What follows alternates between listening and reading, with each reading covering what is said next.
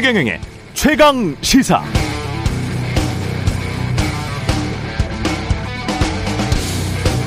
네, 우리가 국제 관계를 봐도 그렇습니다. 두 나라의 국민들이 서로 너무나 적대적이면 타협하기가 힘듭니다.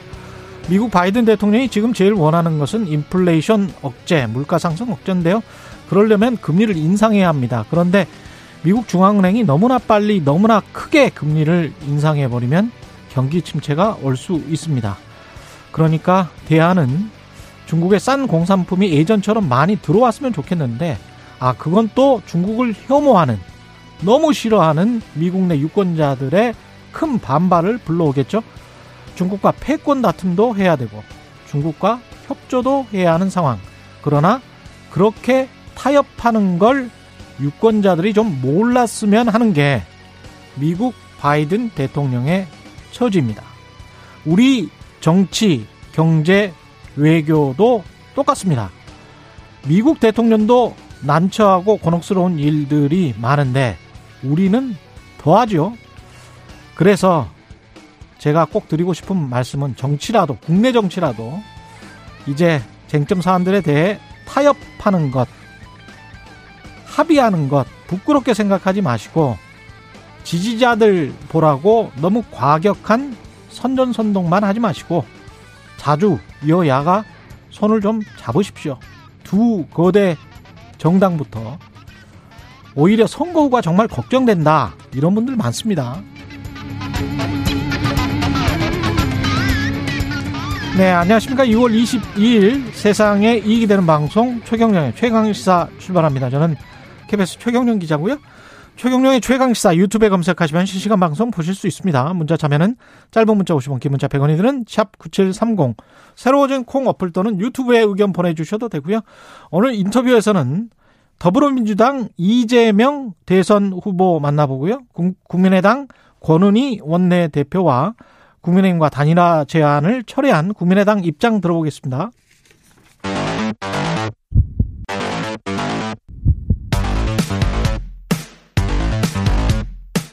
오늘 아침 가장 뜨거운 뉴스 뉴스 언박싱 네 뉴스 언박싱 시작합니다. 민동기 기자 김민아 시사평론가 나와 있습니다. 안녕하십니까? 안녕하십니까? 예. 푸틴이 우크라 돈바스에 지금 어, 러시아 푸틴이 평화유지군 진입을 명령했다. 이름도 또 평화유지군이라고 만들었네. 그러니까 이제 우크라이나 그렇죠. 그 명분을 이제 아 서로 지금 명분 싸움이긴 한데 그렇죠. 좀 웃음이 나오네요. 평화 유지군. 네. 그 우크라이나 네. 동부 지역에 그러니까 네. 우크라이나의 정치 사회적으로 러시아가 굉장히 오랫동안 영향을 미쳐오지 않았습니까? 예. 그러다 보니까 이제 지금 우크라이나가 서방의 편에 서느냐, 러시아의 편에 그대로 있느냐, 예. 이게 국민적으로도 크게 이제 논쟁거리인데 또 우크라이나 정치도 이 양쪽으로 나눠져 갖고 싸워왔거든요. 음, 그런데 이제 그게 너무 이제 국민들이 신물이 나니까 음. 최근에 이제 선출한 이제 어, 보로드미르 젤렌스키 대통령이 예. 우리나라로 따지면 이제 유재석 씨 같은 사람입니다. 맞아요. 네. 희극인 출신이에요. 그렇습니다. 예. 그렇죠. 예. 예능인. 그래, 이분 예, 그래도 이분이- 복과대학 나오고 그렇습니다. 예, 네. 굉장히 똑똑한 사람입니다. 그렇습니다. 예. 이분을 그래서 선출한 건데도 음. 여전히 그 친러시아냐, 음. 친서방이냐 이 갈등 구도가 남아 있는 상황인데 음. 동부 지역이 친러시아 성향의 이제 사람들이 좀 살고 있어요. 크림반도도 그랬고 이 지역도 그랬고 예. 그래서 이 지역에서 일부 이제 아예 이 지역은 독립 국가를 만들겠다, 우크라이나로부터 독립하겠다 이런 명분을 가지고 반군 활동을 하는 분들이 있거든요. 그렇죠. 근데 최근까지 서방의 대리 서방의 국가들은 이제 우크라이나 정부군을 지원을 하고 음. 러시아는 반군을 지원해서 대리전이 벌어지고 있었는데 예. 어 푸틴 대통령이 이 두 두 개 주의 동부 두 개 주의 독립 국가를 승인하겠다. 그렇죠. 예, 이렇게 발언을 한 다음에 거기서 충돌이 일어날 테니까는 음. 평화 유지군을 러시아군을 파견하겠다. 그러면 당연히 그 독립을 반대하는 우크라이나 정부군하고 예. 러시아군하고 직접적인 충돌이 일어나게 되는 거죠. 예. 그러면 전쟁이요. 사실상 전쟁이 일어나는 거 아니냐. 예. 근데 아직 승인은 했는데 러시아군이 언제 투입될지는 아직 결정을 안, 한- 안 했다고 또 하니까 음. 이걸 어떻게든 막아야겠는데 음. 그런 국제적인 리더십이 이제 좀 이번에 발효가 될 것이냐 알겠습니다. 상당히 요, 걱정이 요 됩니다. 이야기는 이따가 시네리의 눈에서 좀 자세히 아, 해야 되는데 있군요. 네. 예, 예. 혹시 아-. 없을까봐 제가 네, 예, 말씀드렸습니다. 그래서 헛웃음이 좀 나왔고 근데 이제 우크라이나 입장에서는 우크라이나 국민들 입장에서는 굉장히 심각한 상황이고 그리고 딱딱 반으로 나눠져 있는 거는 아니잖아요. 아시다시피. 예, 우크라이나 국민들은 절대적으로 서방 진영으로 가기를 원하는 국민들이 굉장히 많아요. 그 지역별로 좀 예. 편차가 있어서 음. 문제인 거죠. 예, 예. 편차는 있지만 하여간 대부분은 서방 진영으로 가기를 원하기 때문에 그래서 이 대통령 자체도 굉장히 좀 지지율이 높았고 헌법에다 넣어버렸고 그거를 뭐 그런 상황입니다. TV 예. 토론에서 막 주먹이 날라오고 그러더라고요. 그렇죠. 네. 자주권, 독립권이라는 그런 차원도 분명히 있으니까 국민들이 그렇게 원한다면 예 푸틴이 나쁜 거죠. 지금 그렇죠. 상황으로는. 사실 네. 우크라이나가 예. 나토에 가입할 것이냐, 음. 서방과 동맹을 맺을 것이냐, 그거는 그 나라 주- 국민들이 그 나라. 주는 건데 그왜 나라 러시-. 옆에 있던 러시아가 예. 가만히 못 두고 보지 못하겠다는 것인지는 그렇죠. 우리로서는 이해하기 그 나라 어렵죠. 주권입니다. 예. 그거는 상식전에서 우리가 생각을 해야 될 것 같고 국회 추경안 처리됐는데 짤막하게 하시죠. 예. 여야가 합의로 본회의를 어제 열었고요. 예. 어, 16조 9천억 규모의 추경안을 처리했습니다. 가까스로 추경안 처리에 합의를 했고요. 음. 어, 수정한 내용은 크게 두 가지입니다. 소상공인 자영업자 320만 명에 1인당 300만 원씩 지급하는 방역 지원금을 간이 과세자 10만여 명 등에게 확대 지급하는 그런 내용이 포함이 됐고 손실 보상률을 80%에서 90%로 상향하는 그런 내용입니다. 또 하나는 특수고용 노동자라든가 프리랜서 문화예술인들 있잖아요. 예. 1인당 100만 원을 지급하는 그런 지원 예산도 한 7천억 추가가 됐고요. 취약계층 600만 명에게 자가진단 키트 제공하고 오미크론 확진자 증가에 따른 뭐 생활 지원비라든가 이런 예산도 1조 3천억 증액을 하기로 했습니다. 그 원래는 국민의힘이 이 방역 지원과 관련돼서는 1인당 이 자영업자들에게 천만 원씩 줘야 된다 이러면서 음. 추경 처리를 이런 찔끔 추경은 어, 사실상 선심성에 그친다 이렇게 반대를 하고 있었는데 네. 선거 전에는 반대를 했었죠. 그렇죠. 예. 근데 그게 어제 좀 합의가 될 것 같다라고 했는데 예. 다시 합의가 결렬됐다라고 소식이 나와서 예. 아 이게 걱정된다 했는데 또 밤이 되니까는 합의를 또 했다. 그래서 아마도 다행, 예, 다행입니다. 그죠? 네, 그렇죠. 예. 아마도 선거 앞두고 어차피 여당이 이렇게 처리를 할 거면 음, 선거 앞두고 굳이 추경에 반대하는 모습만 보여주는 것은 그렇죠. 야당 입장에서도 부담스럽다라고 판단한 게 아닐까 예. 이렇게 해석을 할 수 있는 대목인 거죠. 어쨌든 알겠습니다. 말씀하신 대로 다행인 겁니다. 예, 다행입니다. 자영업자 입장에서 생각하면 정말 다행이고요. 나중에 누가 되든지 간에 또다리 또다시 논의는 해봐야 될 것 같아요. 네. 예. 그렇죠. 그리고 네. 이제 3월 임시국회에서 이 손실보상에서 제외됐던 업종까지 포함해가지고 손실보상법 배정하는 것까지 합의를 했는데 그렇죠. 이게 약속한 대로 진행이 되느냐도 지켜봐야 됩니다. 예. 대선 후보 어제 사자 TV 토론 두 분 다 보셨어요? 봤습니다. 예. 봐야죠. 어떻게 재밌고 흥미로웠습니까? 어, 저는 어쨌든 주제가 경제다 보니까 예. 다른 토론하고 비교해서 그래도 이 토론다운 토론했다. 물론 다 만족스럽진 않았지만 어. 적어도 어떤 정책이라든가 큰 방향의 방향이라는 게 어쨌든 중심에 놓일 수밖에 없다는 점에서는 음. 그래도 이제 뭐 토론다운 토론 한 게 아니냐 이런 생각했습니다. 예. 그 주요 내용들을 좀 살펴보죠. 하나하나씩. 그러니까 뭐 손실보상 관련 토론도 있었고 예. 어, 흔히 말하는 화천대유 녹취록, 김만배 화천대유 녹취록 얘기도 녹취록도 나왔고요. 있었고. 대장동 뭐 얘기도 나왔고 예. 경기도지사 법커 의혹 얘기도 나왔는데 음. 그걸 전부 하기는 좀 그렇고 예. 제가 이제 몇 가지 좀 주목했던 것들이 있습니다. 예. 그 중에 하나가 이거는 조금 더 해명이 필요한데 해명을 하지 않고 그냥 넘어가 가지고요. 음. 이재명 후보와 김건희 씨 도이치모터스 주가 조작 의혹을 어제 언급을 했거든요.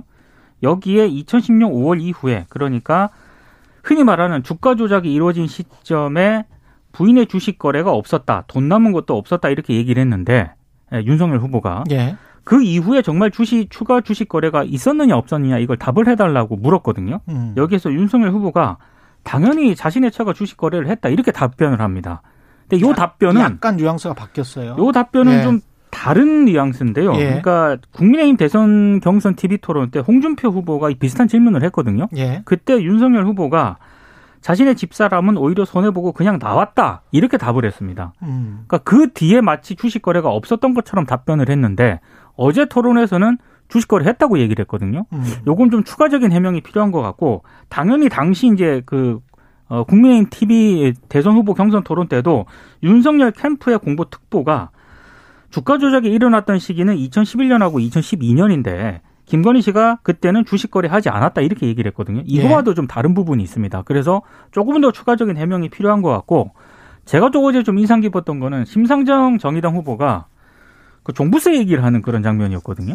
예. 심상정 후보가 뭐라고 얘기를 하냐면 요즘 그 윤석열 후보가 최근 유세에서 20억짜리 집에 산다고 갑부가 아니다 세금으로 다 뺏어간다 이렇게 얘기를 한 적이 있습니다. 음, 그렇죠. 이걸 언급을 하면서 예. 심상정 후보가 윤석열 후보에게 아, 92만 원 예, 윤석열 후보는 종부세를 92만 원 냈는데 30억 집에 종부세 92만 원이 폭탄이냐? 음. 92만 원 내고 폭탄 맞아서 집이 무너졌냐? 이렇게 따지는 장면이 있습니다. 아, 그리고 심 후보가 재산세까지 다 합쳐봐도 윤 후보가 낸 세금은 400만 원 정도인데 음. 전월세 사는 청년들의 1년 월세가 800만 원이다. 아, 윤 후보가 그 절반밖에 안 된다. 대통령 되겠다는 분 아니냐. 조세는 시민의 의무다. 뭐 이런 부분을 지적하는 부분이 있었는데 저 예. 개인적으로는 굉장히 이 부분이 좀 인상적이었습니다. 예. 그 여러모로 이제 정책과 관련된 토론에 집중이 이제 되는 와중에도 말씀하신 이제 그런 좀 어, 종부세는 뭐 정책이지만 도이치모터스라든가 이런 얘기가 이제 나왔는데 이 나오게 된 이제 맥락이라든가 이런 것도 사실은 흥미로운 것은 이재명 후보가 이제 먼저 역공을 펴는 방식으로 이렇게 나왔다는 게 좀 흥미로운 대목이었죠. 원래는 이제 이재명 후보가 이 대목과 관련돼서는 윤석열 후보한테 어, 민주주의의 위기가 곧 경제 위기가 될 수 있다 이 얘기를 하면서 그 브라질의 사례를 이제 그 다큐멘터리식으로 만든 영화가 있습니다. 예. 그 영화를 언급하면서 봤냐 이렇게 하면서 이 검사가 이제 대통령이 돼가지고 그거에 대해서 뭐 정치 보복을 한다는 어떤 그러한 얘기를 하고 하는 거에 대해서 문제가 있다고 생각하지 않느냐라고 했더니 윤석열 후보가 경기도지사하고 성남시장 할 때 법인카드 쓴 것부터 어, 제대로 해결을 해야 민주주의가 되는 거 아니냐 이렇게 반박을 해가지고 그러면서 음. 대장동 녹취록 이재명 후보가 꺼내 들고 하면서 이제 판례까지 아직 만들었더라고요. 그렇죠. 그렇습니다. 예. 그, 그 판례를 왔어. 예. 그 소위 말하는 김반배 녹취록 있지 않습니까? 예. 그걸 직접 이제 이재명 후보가 육성으로 읽고 뭐 이런 과정들이 있었는데 음. 근데 아무튼 도이치모터스 관련한 윤석열 후보의 발언은 이전에 발언하고 이제 의미 저이 지금 얘기가 다르다. 이렇게 볼 만한 그런 내용인데 동시에 또 아마 윤석열 후보는 그런 식으로 좀 이렇게 해명을 하거나 도망갈 것 같아요. 음. 그러니까는 이 도이치모터스 주가 조작에 관련된 얘기 아니었다. 일반적으로 이 2010년 5월 이후에 에, 주식을 했느냐라는 거에 대해서 주식 투자를 한 것이라고 얘기한 것이다 원론적으로 그리고 주가 조작에 참여하지 않았다는 거는 이제 어 확인을 한 것이다 이렇게 이제 해명할 것 같은데 그래서 계속 이렇게 구체적으로 물어보는 거에 대해서 일반론적으로 대답을 하면서 구체적 대답을 안 하는 방식으로 음. 어, 그렇게 가려는 나름의 전략이 아닐까 저는 그런 인상을 좀 어, 받았고요. 그리고 이제 다른 대목에서 또 흥미로웠던 게 그 안철수 후보 태도는 어떻게 되는 거냐 이게 좀 여러모로 관건 아니었습니까? 예. 서로 이제 단일화 얘기를 했는데 그 단일화가 깨진 거에 대해서 어떤 태도로 이제 좀 이어질 것이냐. 안철수 후보가 굉장히 이제 윤석열 후보의 나를 세워서 토론하는 모습 보여줬어요. 그렇죠. 그리고 특히 이제 윤석열 후보가 이 데이터 경제를 얘기한 거에 대해서 음. 어그 부분에서 있어서는 사실 고개를 절레절레 흔들었죠. 그렇죠. 네. 안철수 후보 특유의 그, 어, 이 고개 흔들기가 나왔습니다. 음. 오랜만에 보는 이 제스처인데, 어, 그러면서 자기 영역이지 않습니까? 또 안철수 후보 입장에서는 그렇죠. 거기가. 그렇죠. 그래서 윤석열 IT 인데, 후보가. 예. 그렇죠. 윤석열 후보가 그 안철수 후보의 영역으로 빨려 들어가는 바람에 음. 또 제대로 자기의 공약을 설명하지 못하는 상황도 벌어지고 여러모로 흥미로웠습니다. 안철수 후보가 역시 예전에 벤처기업도 해보고 이러니까 예. 실물 경제에서는 굉장히 좀 그렇죠. 강점을 보였고 그 예. 질문에 대해서 윤석열 후보가 제대로 답변을 못하면서 이제 고개를 절레절레 흔드는 그런 모습도 보였는데 음. 저 개인적으로는 어, 토론은 어제 안철수 후보가 괜찮았 괜찮게 했다고 생각을 하고요. 예. 또 하나 인상적이었던 거는 심상정 후보도 저는 상대적으로 잘했다라고 보는데 음. 굉장히 공격적으로 했거든요. 그렇죠. 예, 그런 부분은 또 인상적이었습니다. 특히 이제 부동산 정책과 관련해서 심상정 후보가 이재명 후보를 강하게 비판을 했는데 예. 뭐 이런 내용입니다. 가- 가급적이면 문재인 정부가 실패한 부동산 정책에 대한 대안으로 이재명 후보가 낸 게 이를테면 뭐 공급 폭탄이라든가 음. 규제 완화라든가 부동산 감세다. 예. 근데 이거는 국민의힘에서 계속 문재인 정부 비판하면서 낸 대안인데 이게 옳은 방향이라면 퇴행적 정권 교체에 정당성만 부여한 것 아니냐. 이렇게 좀 제 심상정 후보가 질문을 했거든요. 예. 여기에 대한 이재명 후보의 답은 자신은 좌우파 정책을 가리지 않는다. 국민에게 필요하고 현실적으로 유용하면 한다는 입장이다. 반드시 한쪽 방향으로 가라고 요구하지 않았으면 좋겠다. 음. 이런 취지로 또 답변을 했습니다. 그러니까는 심상정 후보는 다른 모든 후보들이 만약에 다른 얘기 하고 있는데 예. 어, 심상정 후보가 정책에 관한 얘기를 하면서 이렇게 좀 나를 세우는 방식으로 했으면은 그게 또 아, 나름대로 심상정 후보가 잘한다 이런 평가가 있을 수가 있는데 근데 좀 저는 마음에 걸렸던 게 바로 이 토론의 태도 문제에 있어서는 그렇죠. 모든 후보가 어쨌든 정책적인 걸 얘기하는 상황에서는 심상정 후보가 공격적으로 하는 태도가 또 튀어 보일 수가 있는 거거든요. 음. 그래서 이렇게 정책적인 어떤 이 주제에 대해서 토론을 할 때는 상대에게 충분히 답변할 기회를 주고 그리고 거기에 대해서 이제 본인의 주장을 펴고 이런 것들을 좀 합리적으로 해갈 필요가 있는데 어제는 너무 공격적인 모습이 부각됐다. 이게 좀 약점이었던 것 같다. 이렇게 생각이 되고요. 태도 문제와 관련해서는 네 명의 후보 다 저도 좀 지적하고 싶은 게 물론 공격을 많이 받았습니다만 이재명 후보도 약간 그 분노에 찬 모습을 한 두 번 정도 보여줬었는데 그럴 필요가 있었을까? 좀 유머가 있었으면 좋겠다. 네 명 다. 그리고 윤석열 후보는 특이 특유의 그 흥하는 거 있잖아요. 약간 좀 무시하는 듯한 네. 비운 듯한 그런 것들을 이재명 후보와의 사이에서 많이 보여줬었고 그게 또 안철수 후보도 사실은 이제 웃기게만 보여서 그렇지 상대방이 말하고 있는데 아무리 본인이 그쪽에 데이터 경제 전문가라고 할지라도 고개를 절레절레 흔드는 태도는 좋게 보이지는 않죠, 사실은. 그리고 예. 저는 개인적으로 예. 어 구조적인 성차별은 없다라고 윤석열 후보가 얘기한 음. 부분에 대해서 이재명 후보가 이제 질문을 했잖아요. 예. 그 사과를 했으면 좋겠다라고 얘기를 했을 때 그렇죠.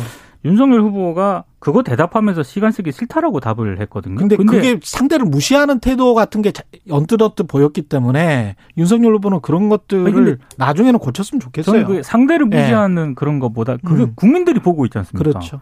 그 이거에 이 질문에 대해서 어떤 답변을 할 것인가라고 다들 보고 있는데 예. 나는 그거에 대해서 시간 쓰기 싫다라고 하면 조금 제가 보았을 땐 가장 좀 미스였던 게 아닌가 싶습니다. 그렇죠. 네 후보 모두 상대를 좀 인정하는 그런 어떤 전제를 가지고 토론을 해야 되는데 그렇죠. 상대를 인정 안 하는 분위기였어요. 다 네 명의 그렇죠. 후보가. 서로 간에 그거는 맞아요. 그냥 네. 심상정 후보도 시원시원하게 말은 잘하고 그렇지만 사실은 곰곰이 들어보면 솔루션이라고 하는 해- 해답 뭐 이게 사실 경제는 정답이 없기 때문에 나름대로의 해답은 절충점을 찾아야 되는 거거든요. 근데 그 해답이 그 사실은 뭐 비판할 거리가 많은 해답, 해답을 내놨기 때문에 그걸 그렇게 해서 경제가 움직인다? 그거는 언뜻 저는 이해가 안 가는 측면들이 심상정 많았어요. 후보도 음. 제가 봤을 때 어제 그 흔히 말해서 주도권 토론이 있었잖아요. 음. 근데 심상정 후보가 한 번도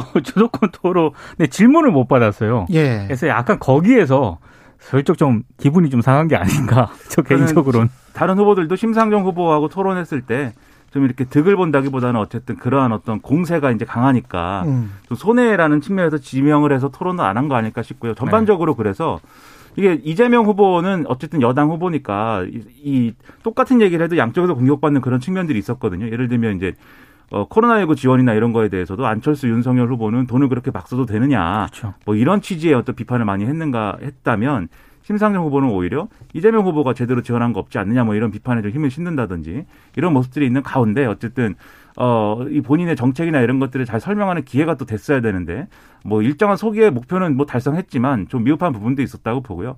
윤석열 후보의 경우에 그런데 이 그런 건 좀 아쉬웠어요. 분명히 이제 이 토론하기 전에 어떤 어떤 전략으로 임할 거냐라는 거에 있어서 혁신 경제와 맞춤형 생산적 복지라는 자신의 비전을 보여줄 것이다. 이걸 각인시킬 것이다. 이런 얘기 언론에 했는데, 근데 어제 이제 그런 비전이 각인된다기보다는 다른 후보들의 어떤 약점이나 이런 것들을 지적하는 선에서 본인의 비전을 좀 못 보여준 거 아니냐. 그렇죠. 이런 점은 좀 아쉬움이 있거든요. 그렇죠. 그래서 그건 이후에도 좀 다른 기회를 통해서라도 어, 그러한 경제 정책에 대한 어떤 좀 각인을 잘 시켜줬으면 좋겠습니다. 그리고 한 가지만 더 아는 것을 좀 이야기했으면 좋겠습니다. 네 후보 다 너무 이렇게 지난번에도 무슨 아리 백도 마찬가지지만 음. 그 제가 일례를 들어볼게요. 그 워런 버펫이라는 세계적인 투자자가 인터넷 버블이 일어났을 때 나 인터넷이 어떻게 돈을 버는 건지를 정확히 이해를 못 하겠으니까 아직 투자 못 하겠어라고 해서 2000년도에 투자를 안 했어요. 그 사람은. 그랬다가 그 위기로부터 벗어났거든요. 인터넷 닷컴 버블로부터. 음. 그리고 미국에서 그 CDO 사태 일어났을 때 있지 않습니까? 미국 금융위기 일어났을 때도 그 수만 페이지를 다 읽어봤어요. 워런 버핏은. 그리고도 나 모르겠는데 이게 어떻게 돈이 되겠다는 건지. 그리고 또 모기지 투자를 또 안 했습니다. 음. 이 사람은. 음. 그러면서 이게 이게 모르겠다는 게 알고 있는 거예요. 워런 버핏은 본인이 이해를 못하면 투자를 안 해요. 음. 그러니까 본질을 알고 있는 거죠. 이게 정치도 똑같은 거라고 보는데 무슨 지식 자랑이랄지 시사 상식 사전에 가지고 오는 것 같은 토론이 돼서는 안 되는 거죠. 그리고 본인이 이해하고 그리고 그거를 어떻게 정책으로 실현해서 그 정책으로 실현하기 전에 국민들한테 설득하는 과정이 있어야 되는데 본인이 이해를 못 하는데 어떻게 국민들을 설득할 수 있겠어요. 사실 어제가 예. 경제였고 금요일이 이제 정치입니다. 그리고 나머지 하나가 사회거든요. 그렇죠. 예. 아, 앞으로는 정책보다는 굉장히 좀 그렇죠. 뜨거운 쪽으로 가지 않을까 싶습니다. 그러니까 사실 음. 정책에 대해서 잘 알아볼 수 있는 토론의 기회는 이제 어제가 사실상 그렇죠. 마지막이 아니었을까. 나머지는 이제 좀 공세 대 공세가 부딪히는 이런 그림이 되지 않을까 싶은데 그래서 어제 좀 아쉬운 부분들이 그래서 있는 거죠. 아까 말씀하신 어, 종부세를 폐지하는 건 아니고 재산세랑 통합한다. 이 얘기 사실 종부세 폐지한다는 얘기거든요. 폐지한다는 얘기죠. 얘기가. 그렇죠. 예. 그런 점들 아쉽고 그다음에 후보 이재명 예. 후보가 우리나라는 이제 국채 발행을 어느 정도 규모로 하는 게 적정한 거냐라는 질문에 대해서 어쨌든 좀 더 적극적으로 할 필요가 있다고 답을 하면서 그것까지는 이제 이- 이 좋은 답변이라고 생각하는데 우리나라 곧이 기축통화국하고 비기축통화국하고 차이가 있는데 음. 기축통화국을 비교 대상으로 놓고 얘기하면 음. 어떡하냐라고 했는데 우리나라도 곧 기축통화국이 될 것이다 그런 보도가 있다 이렇게 거론을 했는데 음. 그게 상식적으로 우리가 좀, 어, 막 그렇게 될 거야라고 전망하는 상황까지는 아닌 것 같은데, 뭐 가능성을 논할 수는 있는 거겠지만. 아니 아니 그거는 약간 좀 기축통화를 달러로만 보는 측이 있고 그리고 IMF의 SDR을 보는 측이 그렇죠. 있는데 음. IMF SDR에 관한 거론은 이번 달에 정경련이 언급한 거예요. 그렇죠. 그 정경련이 언급하면서 제목 자체가 한국도 기축통화가 될 가능성이 있다. 올해 IMF 총회 때 요거 한번 논의가 충분히 될 만하다라고 하면서 보도자료가 그러니까 나온 그런, 것들. 그런 얘기까지 한번 진전이 됐으면 예. 좋은 정책 토론이 그러니까 됐겠죠. 예를 들면 SDR에 포함된 SDR 바스켓에 포함되는 거는 중요한 어떤 어쨌든 이정표일 텐데. 근데 그거를 일반적으로 기축통화라고 보냐고 하면 저는 저는 달러만 기축통화로 봅니다. 그냥 그러니까요. 거기에 있는 다른 엔화랄지 유로랄지 위에나랄지 위에나까지 다 있거든요. 거기 SDR에는. 그러면 2015년에 들어간 위안화까지 기축통화 볼 거냐? 그건 전혀 아니죠. 음. 그렇죠. 그리고 예. 이 논의의 전제는 기축통화국이기 때문에 국채 발행 비율을 훨씬 늘릴 수 있고 즉 양적 완화 수준의 어떤 그러한 이제 비전통적인 어떤 대응을 할 수 있는 거냐가 쟁점일 텐데. 아, 그거는 또 좀 다른 문제입니다. 음. 그렇죠. 예. SDR 바스켓에 들어갔다고 문제. 해서 예. 그게 되는 건 아니기 때문에. 예, 그거는 아니에요. 그렇죠. 이게 엄밀한 토론이 예. 필요한 문제이기 때문에 음. 이후에라도 좀 얘기를 더 해봤으면 좋겠습니다. 그거는 또 다른 문제입니다. 예. 그렇게 이제 기축통화를 막 혼돈해서 사용을 해버리면 네. 안 됩니다. 근데 제가 생각하는 기축통화는 달러 하나밖에 없습니다. 전 세계에서. 아, 금융결의 90%를 달러로 하기 때문에. 이번 대선에서 기축통화 얘기는 어제로 끝이 아닐까 싶습니다. 예, 예. 그럴까요? 안타깝네요.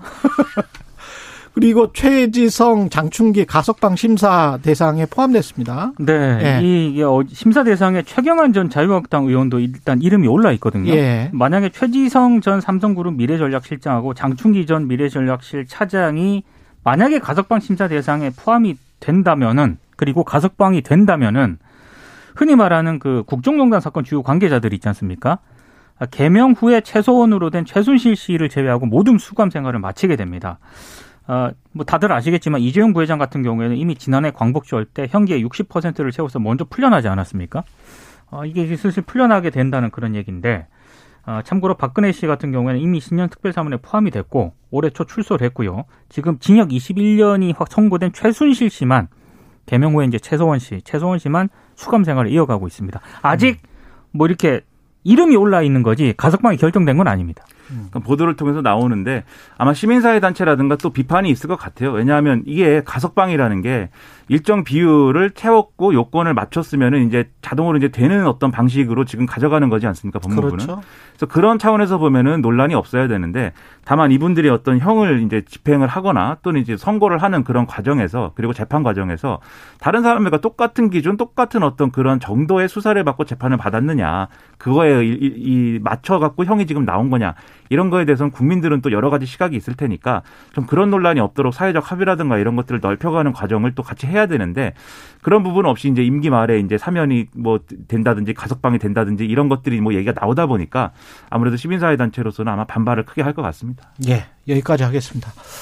많은 이슈들이 있었는데 오늘도 여기까지밖에 못했네요.